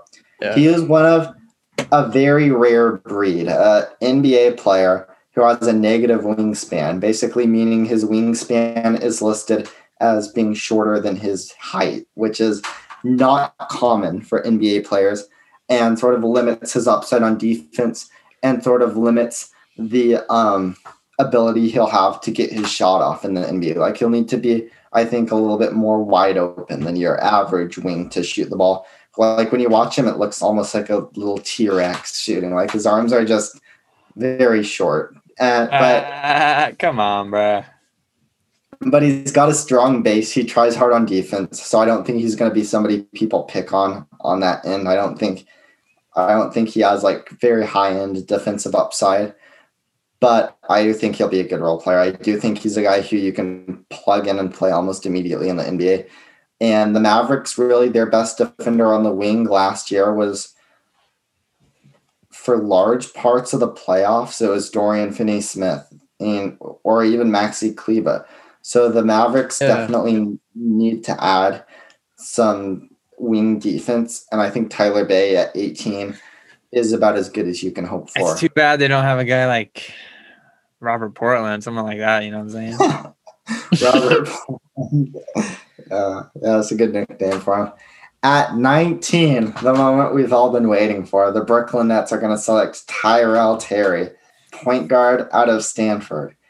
Now, Tyrell Terry is, in my opinion, one of, if not the best player in this draft. I think LaMelo is the best, but I think Tyrell has a case. I gotta For see some highlights. He is an insane shooter, limitless range. Like he's got very real Trae Young upside. NBA teams give prospects an IQ test where basically they watch film and they pause pause the film and ask in the and ask the prospect to like make the read or say what they would do um, without knowing what's going to happen in the play. And Tyrell Terry broke the NBA record for He also did go to Stanford, so That's Yeah, dope, dude. I would do horrible at that. I think. and he did go to Stanford. So he's a very bright kid, very high character, great shooter, great competitor. And I think people hate on him because his size. He's 6'3, 180 pounds. That's not small for a point guard. he's Like, listed that's at six one. Yeah. So at the combine, his most recent um measurement. Oh yeah, he's six three now, I guess. yeah, coming a little higher. So I I do think that's one of the reasons he's been moving up NBA boards. Like I liked him even before we knew he was six three. I Because- definitely see the Trae Young comparison. I did see that high end upside. And so Tyrell is a guy I still like. Apparently he killed it in his interview with the Nets. Like the Nets love him. Um and why not? Like the Nets coach is Steve Nash now. And I think oh, Tyrell Oh yeah. Terry- if you can compare any player in this draft to Steve Nash, like I think Tyrell Terry possesses some similar traits. I just think he would be a beautiful fit on this Nets team. Yeah. He would be a great first developmental project for Steve Nash. He's actually nice. Yeah, I'm, I cannot wait to watch Tyrell Terry in the NBA. He's a guy who I just love. Like, I think he's. Do you like awesome. Tyrell Terry? I like him a lot. Do you One like Tyrell Terry like, like I like Daniel Jones? Pull that thing, boy. Yeah, basically. No, dude, he's got a nice shot. Yeah, he's And he, amazing. he, like you said, he shoots it effortlessly. Yeah, he he Yeah. looks good. Yeah, he's better than I thought he'd be for sure. I think I his don't- floor is like a Seth Curry type player, but I Like that. do think he has legitimate Easy, like Trae easy Young. killer. So. But yeah, At dude, 20, the Heat are going to select another point guard, RJ Hampton from the Hey, I know who that is, bro. Why do I know who that is? Yeah, RJ. RJ Barrett. Well, he was a very highly. He was yeah. RJ Hampton was a super highly touted high school prospect. Ah, okay. he went to New Zealand and kind of saw his um, draft stock decline a little bit, but he's very athletic, um, very quick first step, very good at getting to the basket, which is important for a guard to do. And over the past couple of months, I think he's impressed teams with how his shooting's developed. Like at his pro day, he did look very good shooting the ball. He's worked with um, who is it? Mike Miller. Mike Miller's his shooting trainer now, and it definitely shows. Like Yeah. RJ's been putting in some serious work on that jumper, and I do you think that gives him some high upside. He's still a young kind of prospect who is a little raw, a few years away from maybe being ready to compete. But I think if anybody's can take on that challenge, it's the Miami Heat. Like they kind of like having those little experiment. Yeah, I'm, I I think that's a good fit for him. yeah. Yeah. So, so I think RJ is going to be a good fit there. At 21, the Sixers, this might be a bit of a reach, but I have them taking Malachi Flynn, the point guard out of San Diego State.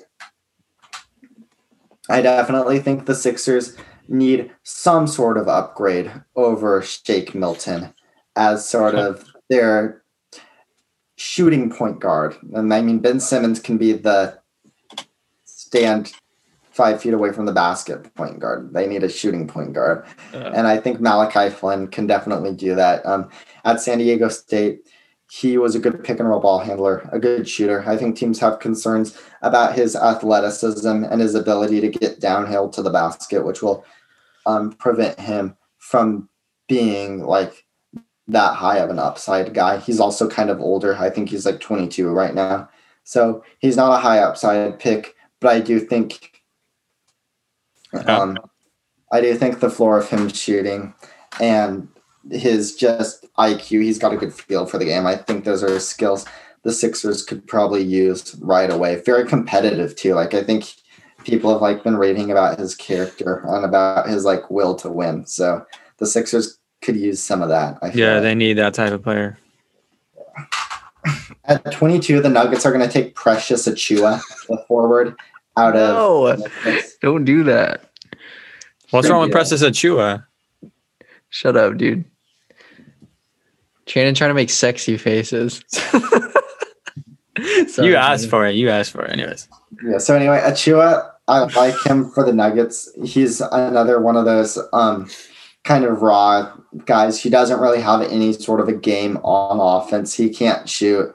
He can't dribble. Terrible decision maker. Turned the ball over a ton at Memphis. But there Why are is he getting draft drafted?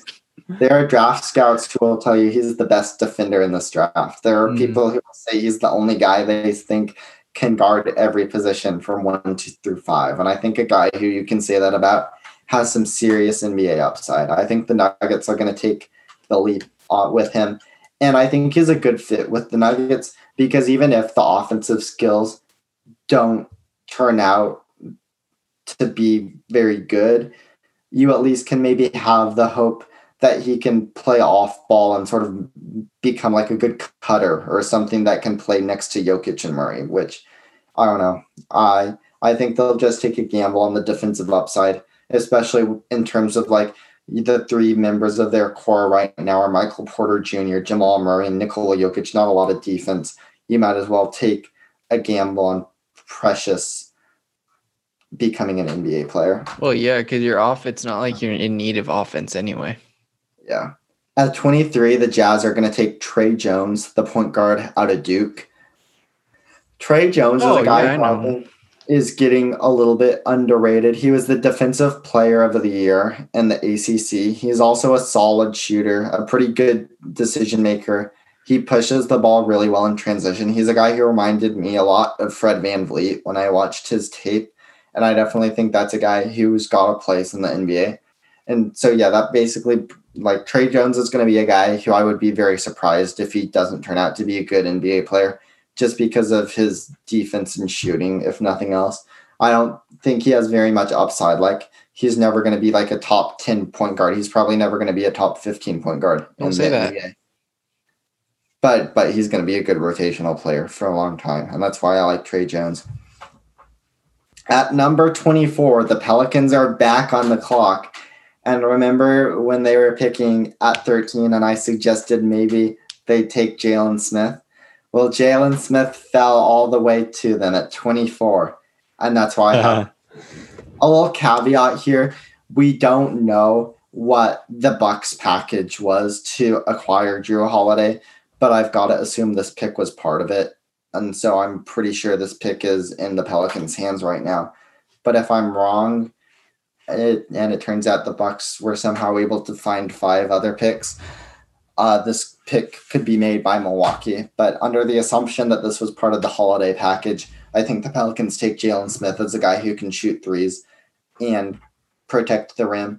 Jalen Smith, lack of athleticism and lack of defensive upside, which comes from like stiffness and slow feet, that limits his upside. That's why he's not a lottery pick. But I think he's an awesome fit for the Pels here at 24.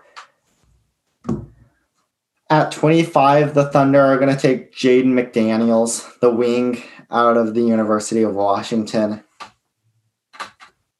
McDaniels is a guy who went into this year. Gonna need some water. Yeah. It's And and people I've been talking like nonstop for the past hour and a half. we're the only one that knows. Anything. But people thought Jaden McDaniels could be like a top five overall pick. He was super disappointing at Washington. Now he's like a late, mid to late first round pick. Uh, the Thunder love these athletic wings who have high upside but are very underdeveloped. Jaden McDaniels fits into that category. I think the Thunder definitely have a type, and Jaden McDaniels is that type. I definitely think the Thunder won't pass on the chance to pick him. And he does still have the upside. Like if he can um he's a 6'10 kid who's super long and can um play with the ball in his hands so there's always some upside there at 26 the celtics with their second pick of this draft but not their last are going to take leandro bolmaro a small forward out of argentina i think the only reason the celtics would take this guy is just they won't have this pick in all likelihood but if they do have this pick, I do think they take Bolmaro just because they can draft and stash him, which basically means he can play. He still has two more years left on his contract in Spain. So he can just play a couple more years in Spain before he comes and joins the Celtics. And um, I think that's something that the Celtics would I didn't I didn't know that draft and stash thing. I didn't know that was a thing. That's dope.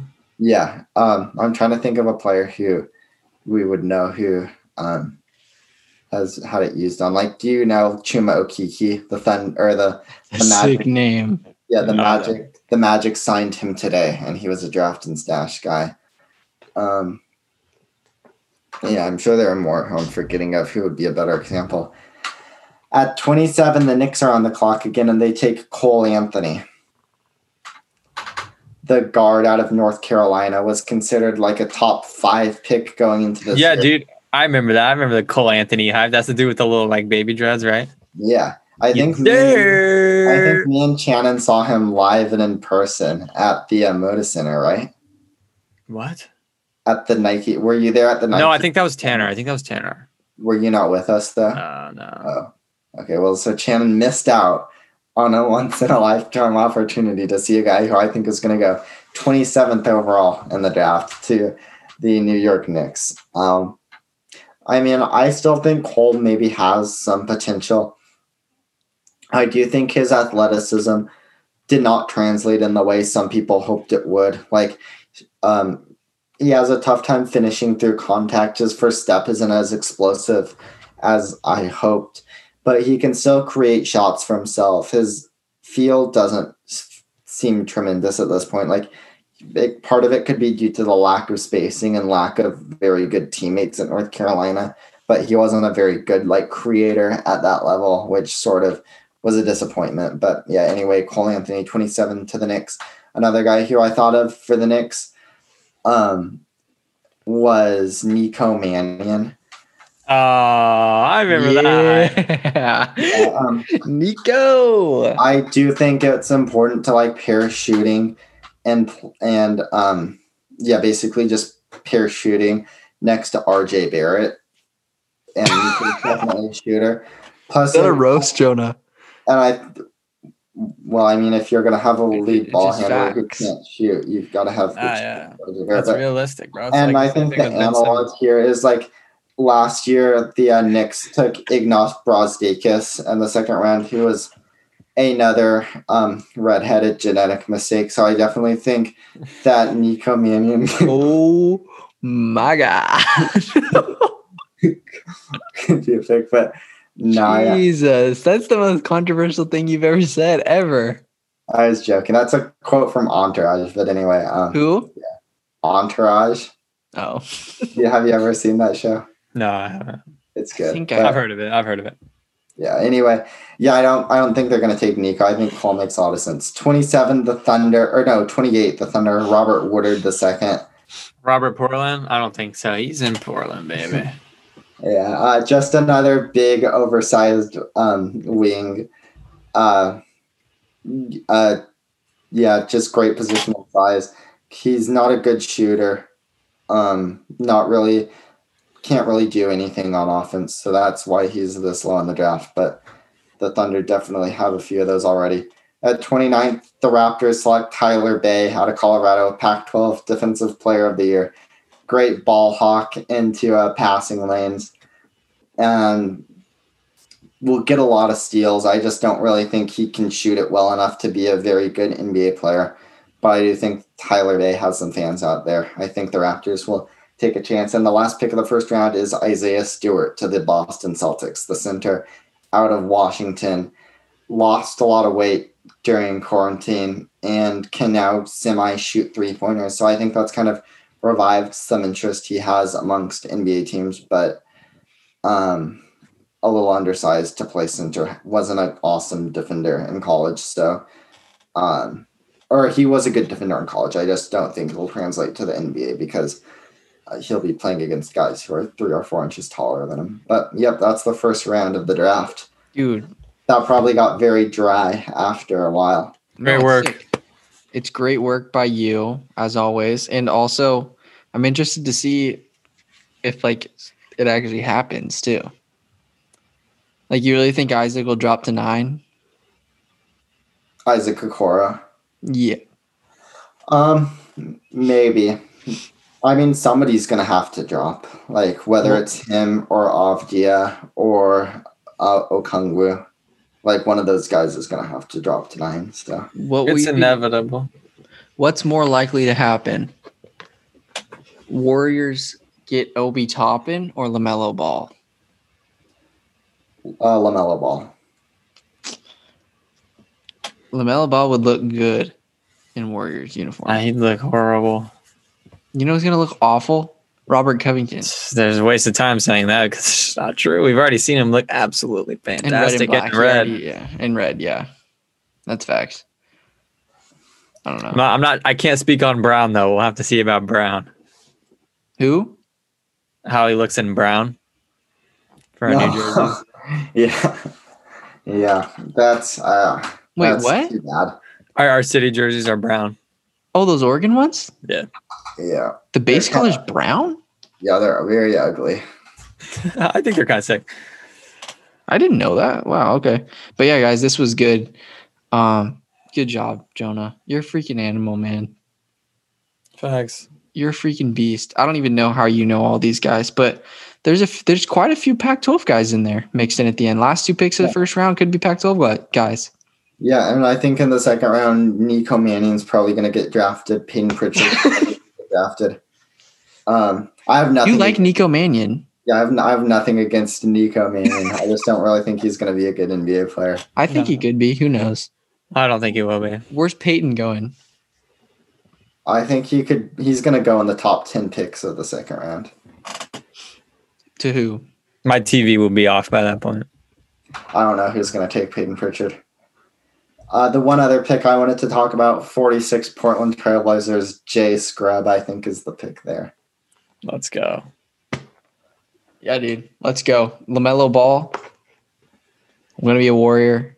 Obi Toppin could be a warrior. Both of Wi- them. They're both going to be warriors. James Wiseman most likely gonna be. a All, warrior. all three of them are going to be warriors. Let's go. We're gonna be stacked. Eric Paschall, dude, and then what's his name? Um, my boy. Jordan I'm so tired right now. What's his name? Michigan boy, little mustache. Poole. Jordan Poole. I think by the end of Wednesday night, Bob Myers will have found a way to trade for every first round pick, and the and the, and the Warriors will just draft every player in the first round. That'd be sick. That's Let's. Just have two separate franchises.